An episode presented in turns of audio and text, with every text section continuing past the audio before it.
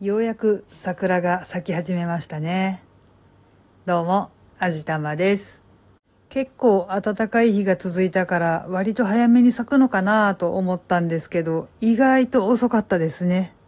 まあちょっとあの寒の戻りでつぼみもびっくりしたのかもしれないですけど、これからしばらく20度ぐらいの気温が続くみたいなので、一気につぼみが膨らんで開花するんだろうなーって楽しみにしています。我が家からちょっと離れたところなんですけど、すっごく桜が綺麗なところがあるんですよ。桜の季節はそこを必ずお散歩コースにしてるんですけど、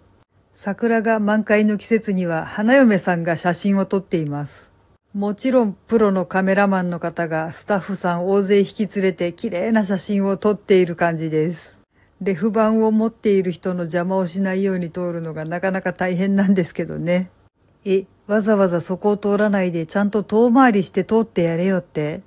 そうしたいのは山々なんですけどね、その綺麗な桜たち、道の際に生えてるんですよ。そこ通るしかないんですよ。というか、きつい言い方をするようですが、通行の邪魔をしているのは写真を撮っている彼らの方なので、何とも言えない部分はあるんですが、まあ、せっかく綺麗な写真を撮っているんだし、できるだけ邪魔しないように通ってはいるんですけど、まあ、全部桜のせいよね。うん、そういうことにしておきましょう。で、そのウェディングフォト的なもの、割と前からちょこちょこ見かけてたんですけど、最近その近くに結婚式できる会場みたいなのができましてね。さらに見かける頻度が増えました。まあ、いいことです。満開の桜をバックに、ベールを風になびかせて満面の笑みの花嫁さんって見てるこっちも幸せになりますしね。で、まあ、その結婚式場ではないけれども、まあ、ちょっとしたホールみたいなところっていうのが、これまたいいロケーションでね、海辺なんですよ。タイミング次第ではあるんですけど、ダイヤモンド富士に永遠の愛を誓えるとかいう素敵なおまけ付きです。まあ、その前段階としてダイヤモンド富士を眺めながらプロポーズできちゃったりなんかもするので、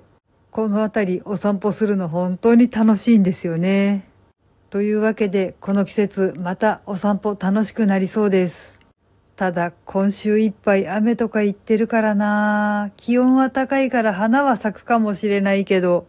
ちょっと見に行くのは辛いかもしれません。